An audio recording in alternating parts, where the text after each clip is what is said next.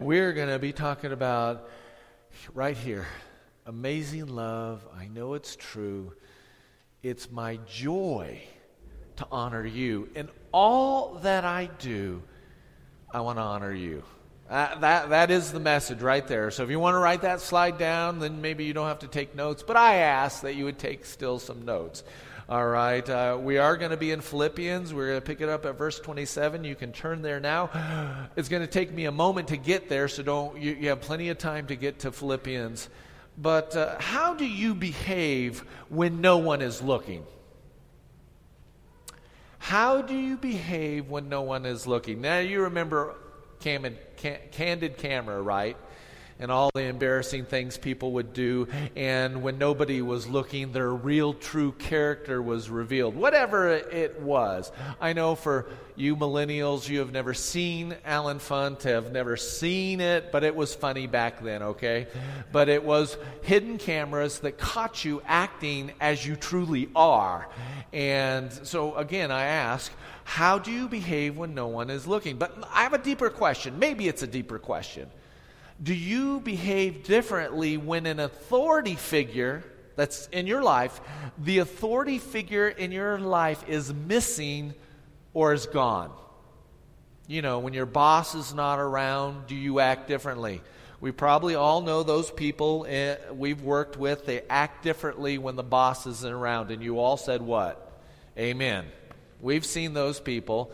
And my question is, is, do you behave differently when an authority figure in your life is missing or gone? Or do you drive differently when there is a police car behind you? Seriously, that is a legitimate question. Do you drive differently when there's a police officer behind you? Do you suddenly use your turn signals? You didn't even know what that lever was for, right? You thought it was just an accessory of something. And suddenly, when a police officer is following you, you you flip it on, right? I remember once we were in Carson City, Nevada. We were driving. The three girls, our three girls were little. They were in the car. We're driving. Speed limit posted is thirty-five. There's a motorcycle cop, and he's going like twenty. So I pass him, and I'm going thirty-five. Woo, woo, woo. I get pulled over. This kid, and he was a kid, he looked like he was seventeen, okay? He comes and he gets off his motorcycle and he comes over. And he wants to exercise his authority and he says, "You passed me." And I said, "Yeah." "Well, you can't pass a police officer." I said, "I was going the speed limit." And then he didn't know what to say. And then he kind of got his feathers ruffled. And I really thought at one moment in time I was going to be hauled off to jail. And uh, it, wasn't that a little unnerving? Because this guy had attitude. But the question still remains, if somebody is an authority figure in your life, do you behave differently? Now, maybe even a deeper question is, and maybe because it's what motivates you, do you live your life differently when the influencer of your life is missing or gone? You know, college kids might suddenly behave differently in their dorm than they did at home because the influence is is gone. Um, now, what do I mean? I mean, where is this thought taking us? I'll ask myself a personal question. Did I live differently after my father passed away? You know, because suddenly I'm the patriarch of the family, not me personally, but na- that generation is gone. My father is gone. I, we're the next generation. Do I live differently now that my father has passed away? Or do you live differently after someone you love, someone that had maybe authority or an influence in your life, is now out of your life? A parent, a mentor, a friend, a spouse? Even when pastors suddenly leave to go to another church, is that person gone? So this isn't necessarily a negative concept. I don't want you to think that this is a negative concept. I'm just asking, as long as there was a person in your life, they were kind of acting like training wheels to you. So you didn't crash and burn or fall. You know those bumper pads that you go to the bowling alley? You can you can paint or have the little bumper so every ball is not a gutter ball, right? And it just kind of bounces. But what those guardrails keep you on focus. It keeps you on task. And there are people in our lives that are like that. That's why we need one another. We speak truth into one another's life through the word. And suddenly when those people are gone, man, it's like, what do we do? What do we do when those people uh, are suddenly gone? Well, last week, Paul said in our message, verse twenty-five, in fact, look at verse twenty-five. He says this in verse twenty-five, convinced, you know, should I stay? Should I go home to be with Jesus? I don't know what to do. And then he says, I'm convinced of this. I know that I will remain and continue with you. If you like to underline in your Bibles, look at this phrase. He's going to stay for what? For your progress and that three-letter word, joy in the faith. For your progress and joy in the faith, I'm going to stay and I'm still going to be your training wheels. I'm still going to be your mentor. I am going to be here for your progress and joy in the faith. See, Paul was an influencer. He was their mentor. He was their training wheels to keep them on the path of maturity, to spiritually form, uh, spiritual formation, keep them on their joy in the faith.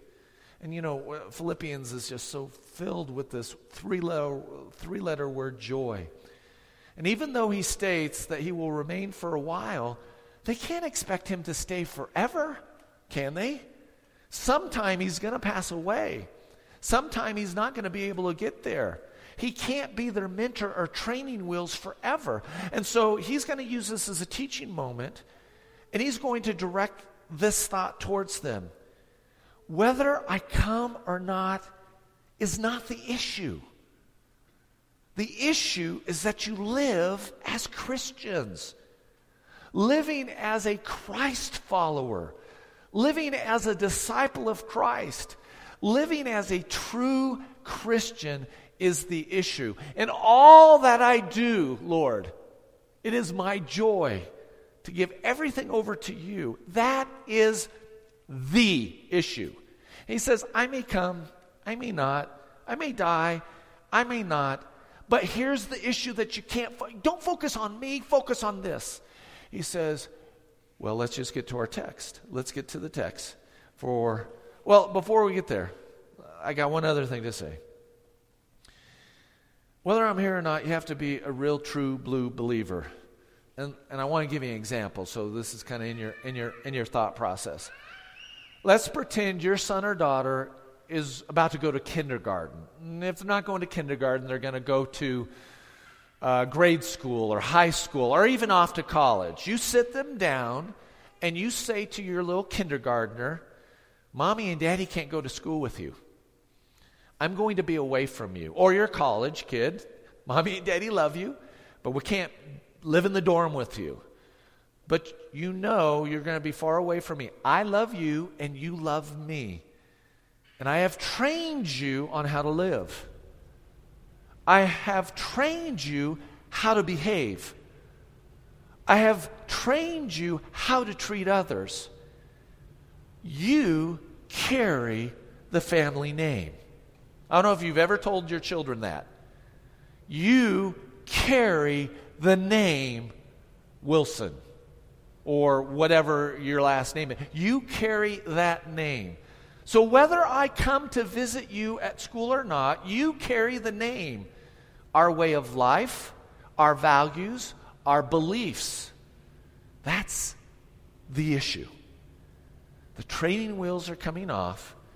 Don't be afraid, because when the training wheels come off, guess what? You get to have more freedom, right? You get to do more fun things without training wheels. So now let's turn to Philippians chapter one. We're going to pick it up at verse seven. He says this, Only, only let your manner of life be worthy of the gospel of Christ, so that whether I come and see you or am absent, I may hear of you that you are standing firm in one spirit, with one mind, striving side by side for the faith of the gospel. Verse twenty-eight, and not frightened in anything by your opponents. This is a clear sign to them of their destruction, but of your salvation, and that from God.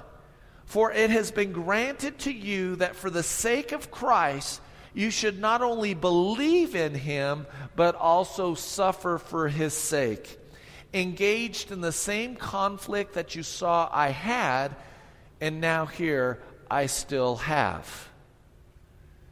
Those are pretty remarkable words. He says, this is the core issue. This is the issue. Now, out of this issue, there's three aspects. But before we get to the first one, let me tell you about this word only. He says, I only ask one thing of you. I'm not asking you five things. I'm not asking you for ten things. I'm not asking you for anything except for one thing. It's interesting, this word, it can be translated alone. It can be translated solitary. It can be actually translated unwed. It can be translated exclusively. This little word only. He's saying, let's cut to the chase. If I come, that's great. If I can't come, that's going to be okay. Only this. This is the one premier issue that you guys have to focus on. Boils all down to this. And then he says this, only let your manner of life. Uh, this is a really interesting word. It's kind of weird, actually. It's a weird word. And you'll understand the flow of it uh, and the context of it, because it's a word. It's a word that we get the word city from. It's like city. Yeah, P O L I S, like Indianapolis. See, the polis on the end of Indiana means it's the city of Indiana. So it's this word that just means city. And it's less like, why in the world would they translate the word that means city, only let your manner of life? Well, here's why. Remember, Philippi was a Roman city, eight hundred miles away from Rome. But because it's a Roman colony, it's like a little itty-bitty Rome. People there, they don't speak Greek. They don't speak the native language. They speak, they speak Latin, because that's the Roman language. They dress like Romans, like the togas or whatever they had. They eat like Romans. They have homes like Romans. They entertain like Romans. There, there are little colosseums there. There are amphitheaters there. You could go to Rome and look at all the architect and the way of life, and then you were to go to Philippi, and you would see exactly a little miniature Rome. In fact, the official religion was, we worship the Emperor Nero. That was the accepted religion, official religion of Philippi. We worship Caesar, the emperor. He's a god, and his name happens to be Nero. So these inhabitants have a citizenship of being a Roman, a great honor and a great value. Do you know that Roman citizens didn't have to pay taxes? Wouldn't that be sweet? Hey, if you're an American citizen, you don't have to pay taxes. Wouldn't you love that? At least get excited about that. If you're an American, you don't have to, everybody else has to pay. But if you're a Roman citizen, you don't have to pay tax. Everybody else has to pay. So this word that Paul is, is, is using is connected to citizenship, an idea. That because you're a citizen, you're free. But each citizen has the task of furthering the goal of the city to the best of his ability. As a citizen, you live for the city.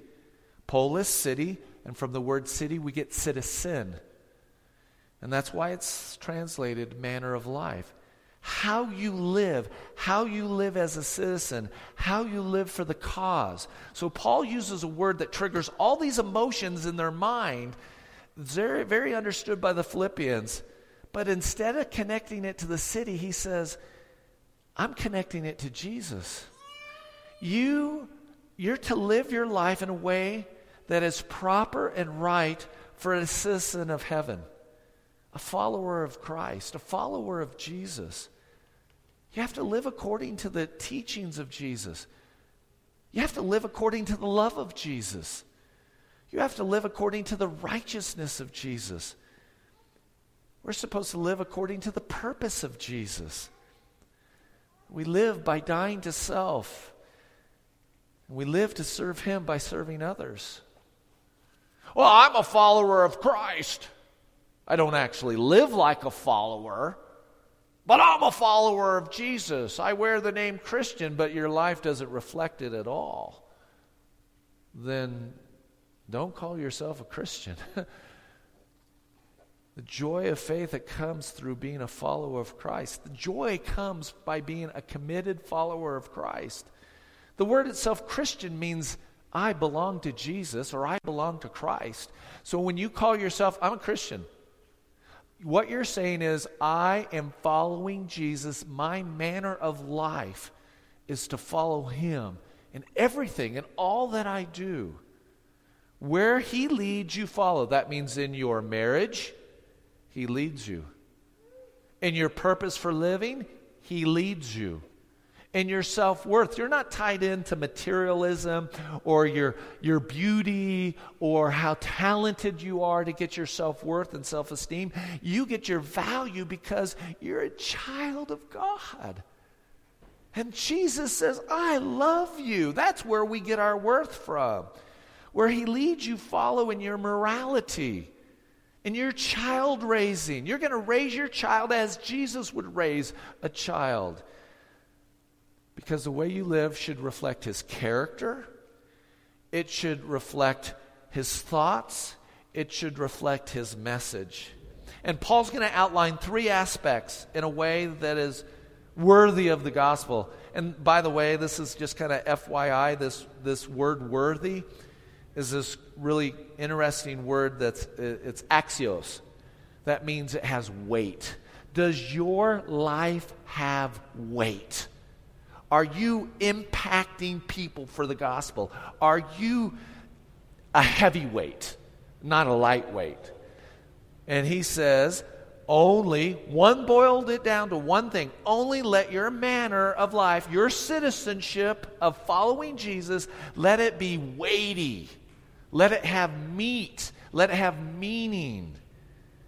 And then it says this, go back to the text, and you can underline this because the three things are right there in your text. He says, so whether I come and see you or am absent, I may hear that you are standing firm. That's the very first fill in the blank.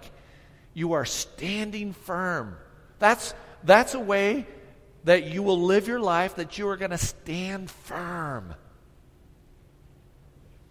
Uh, I don't know if you've ever read some of the ancient philosophers, Socrates and Aristotle and Plato. One of the things that they did for us, they did us a favor, they defined words for us.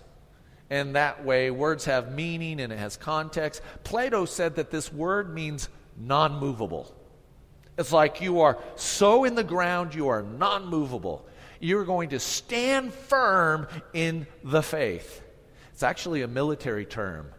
It meant that you were a guard and you had to stand your ground. I don't know if you've ever heard that phrase, have you? You stand your ground and you are not going to move at all. That to live as a Christian means that you're going to stand firm.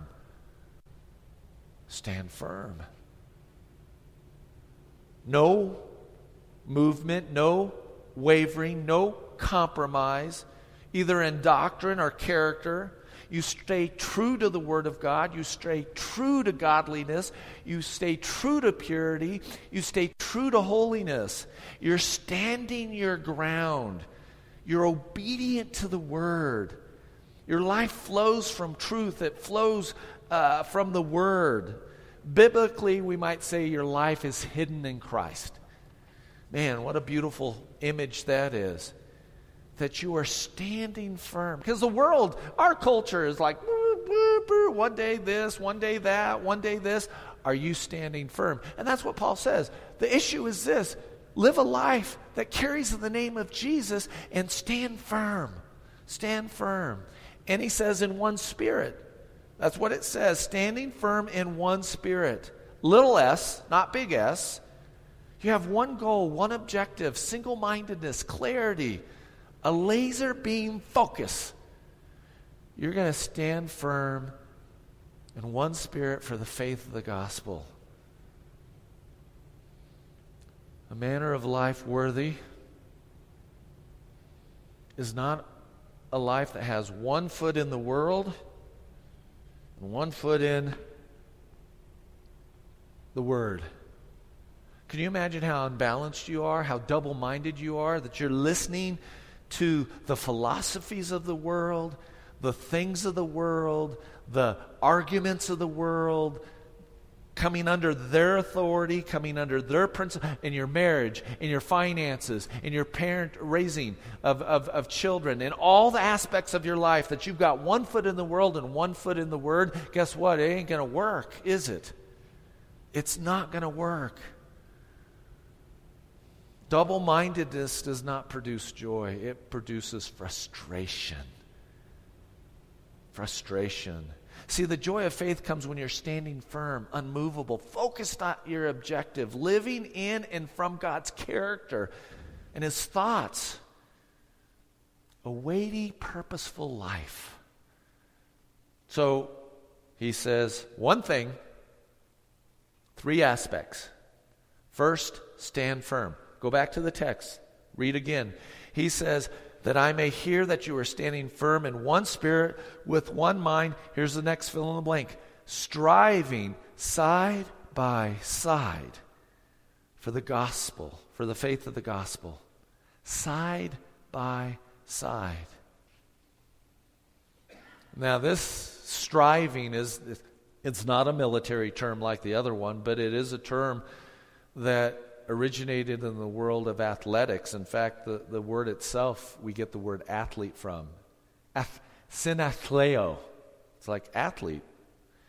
Paul goes from one person having one focus to now a team, side by side, striving. Follow me on this. A baseball team has one objective, right? One focus. We play baseball so that we can win team, I mean win games, right? It's the only thing that unites the team is playing baseball. You take away the baseball and you take away the connectedness. There's no more practices. There's no more unity. And part of the joy of faith is that we're a team, striving. That, that athletic term that we're on the field together. We're all got our various jobs and we're moving forward with one goal.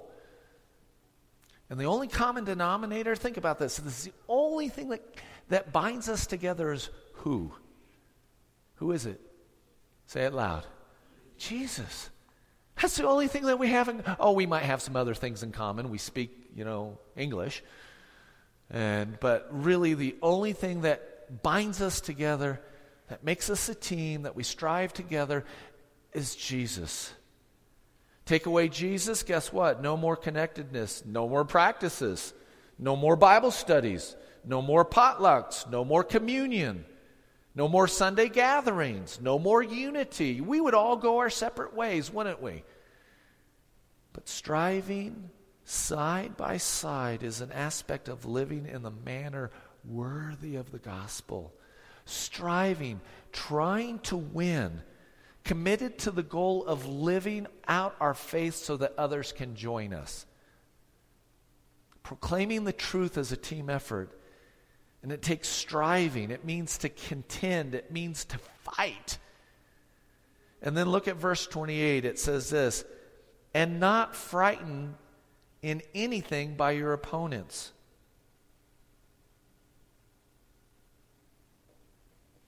Interesting word here. It means not being intimidated by the world. Don't be intimidated in your standing and striving by people who are against Jesus. Their hostility in fighting towards the gospel is a sign that they're going to lose and that you're going to win. See, if someone attacks you for your faith, I like this. It indicates that you're a follower of Christ. If you're being talked about at work, if your neighborhood is buzzing because you are a Christian and there's some hostility and animosity towards you because you're just so self-righteous, you're just... No, they don't understand the gospel, do they? The gospel isn't about self-righteousness. The gospel is all about whose righteousness? Jesus. But there's hostility in the world because they don't understand the gospel, and they have hostility towards Christians. And the Look what he says. This is a clear sign to them of their destruction, but of your salvation, and that from God. So if you're being persecuted for righteousness' sake, say, woohoo! Don't, don't be afraid of it. If someone is cursing you for your faith, take satisfaction that you know that you're on Jesus' side. Uh, true story. Not that I would get up here and tell a story that wasn't true, but it's just was so mind-boggling to me. This woman came into my office. She came in with her boyfriend. Her boyfriend had been coming to our men's events, and then she started to attend church once in a while. And she came in and she confessed to me. She says, I've been coming to your church to give you the evil eye. I didn't know what she was talking about. I never saw her give me the evil eye, but I guess that every time she came to church, she was glaring at me, and I don't know if she was cursing me in her mind or trying to evoke other powers to do something evil to me, but she was, because I told her boyfriend, stop sleeping with your girlfriend. If you're going to be a follower of Christ, you need to listen to the words of Jesus, so knock it off. So he came to his, his girlfriend and said, we're not going to have sex again until we get married. Until we can do this God's way, we're not going to have sex. So she got mad and came to church for the sole purpose of giving me the evil eye. Wow. Wow. Paul says, don't be intimidated or frightened. Be bold and live for Christ. You're going to win. Rejoice. Standing firm is a way of life for you. Striving side by side together. Now, are we perfect? We said no. Is Jesus perfect? Yes. Do we say, Spirit, I yield to you. I don't want to quench you. I want you to live in me so that I can live more like Jesus. That is what this is about, your manner of life. It's not punching a card because you came to church or you said a prayer or you gave some money. It is a way of life. It is your worldview. It is the way you approach every aspect of your life. And he says, stand firm, strive side by side, because you got a goal, you got a purpose. It's Jesus, and we're in it together, because you encourage me, and I hope I, fully I encourage you, that as we see the enemy go down, we rejoice. And then there's the third aspect, and this is the toughest one. I, I, I'll get you. I like the standing firm. I like the striving side by side, but Paul's going to say something that makes me a little uncomfortable, and it pushes me out, pushes me out of my comfort zone. Look what it says in the text. Verse twenty-nine, but it has been granted to you that for the sake of Christ, you should not only believe in him, but also what? Suffer for his sake. That's the third fill in the blank. You're going to suffer for his sake. Now, Paul turns this concept on its ear. Suffering doesn't mean God is mad at you or God is rejecting you. He says it's a privilege to suffer. It's a privilege to suffer for Jesus. It's a sign of favor. Do you remember when the, the Sanhedrin, the Jewish leaders, called in the apostles after Jesus resurrected and left, went back to heaven? They said, stop preaching in the name of Jesus. And they said, we ain't going to, so they beat them.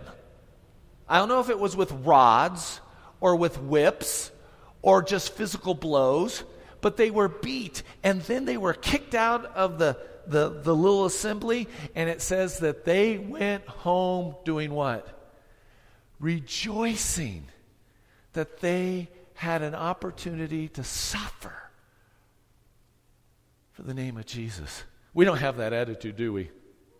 No, we run to the comfort. We run to the lazy boy. We run to anything but that. But it says here, Paul says, it is a privilege to suffer for the name of Jesus. They were worthy to suffer. You know, when Joseph was sold into slavery, I'm going back into the Old Testament. He's sold into slavery, but it says God was with him. Then he goes to work for Potiphar, and Potiphar's wife accuses him of, of rape. And so she, he gets thrown into prison. But the text says, but God was with him. And then he's left in prison for a number of years. But it says, God was with him. And then suddenly in a dime, he's now second man in control of all of Egypt. See, the glory always follows after the suffering. Catch that. The glory follows after the suffering. Daniel in the lion's den. Man, they hated him. They got to the point they threw him in the in the lion's den. His enemies wanted to get rid of him because he was faithful to God. When you are faithful to God, the world's going to take notice of you. They're going to malign you. They're going to mistreat you. But what happened with Daniel in the lion's den? Daniel went to bed, slept soundly. Morning, the king runs and says, Daniel, are you alive? And he goes, oh, don't worry, my God's awesome. Don't you just want to say that when you say, thank you, Jesus? Oh, my God is awesome. So what happened? They haul him out of the lion's den and they throw the people, his enemies, into the lion's den. And it says before they hit the floor, they were already being attacked and devoured. They were taken care of. It. What did our text say? This is a clear sign to them of their destruction. How about Esther? Or Shadrach, Meshach, and Abednego? Or Jeremiah? Or Stephen, the very first martyr for, for the name of Jesus? They stoned that boy to death. Stephen looked up and said, I see heaven. I see Jesus sitting at the right hand of the Father. And it just made them so much mad, madder, if that's the correct pronunciation, they killed him. The glory followed. He got a glimpse of the glory. See, even though we suffer, we get a glimpse of the glory. And if you're suffering for Christ, it's physical. It's proof that you're a follower. Rejoice and be glad because your reward in heaven is great. See, that takes faith. That takes faith to believe that, doesn't it? It takes faith. I'm going to date myself. Remember when Apollo Creed was beating up Rocky in the fourteenth and fifteenth round? And Rocky was like, bring it! And he's just getting pummeled. What did it do to Rocky? Did Rocky fall over and die? Did Rocky lose the fight? Did Rocky just turn over because he was being just beaten? What was Rocky doing? Come on, Apollo, give me your best shot. That's what we're saying to the world. Give your best shot because I got Jesus. I got Jesus. And you think you're going to destroy me? And the fact is, you're going to be destroyed. And it is a privilege to suffer for the sake of Jesus. Rocky knew it would just only strengthen his resolve. See, suffering is temporary and it produces, and Corinthians says, a weight of glory. It's temporary for a weight of glory.